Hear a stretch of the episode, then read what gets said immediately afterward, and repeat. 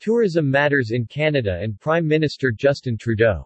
On behalf of the thousands of tourism operators it represents from coast to coast to coast, the Tourism Industry Association of Canada TIAC, takes this opportunity to express its deepest appreciation for the government's support through the pandemic and to emphasize the travel economy's high potential to support its important goals well into the future. The Prime Minister of Canada, the Right Honourable Justin Trudeau, is holding a cabinet retreat in Hamilton, Ontario, until January 25, 2023, to focus on the Government of Canada's ongoing efforts to make life more affordable and build an economy that works for all Canadians. Tourism matters. Canada's tourism sector has long been an important driver for Canada's economy, generating more than $105 billion in spending annually pre-pandemic and sustaining close to 2 million total jobs.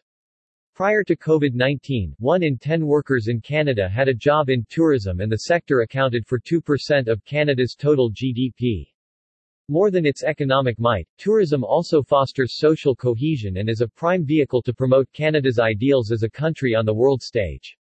Having survived the deepest hardship of the pandemic with support from all levels of government, and eagerly awaiting the new federal tourism growth strategy expected this spring, the tourism sector is now focused on building forward and improving its international competitiveness.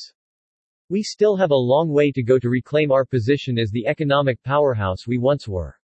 In TIAC's submission to the Tourism Growth Strategy consultations, we outlined key priorities and recommendations to best position tourism for growth.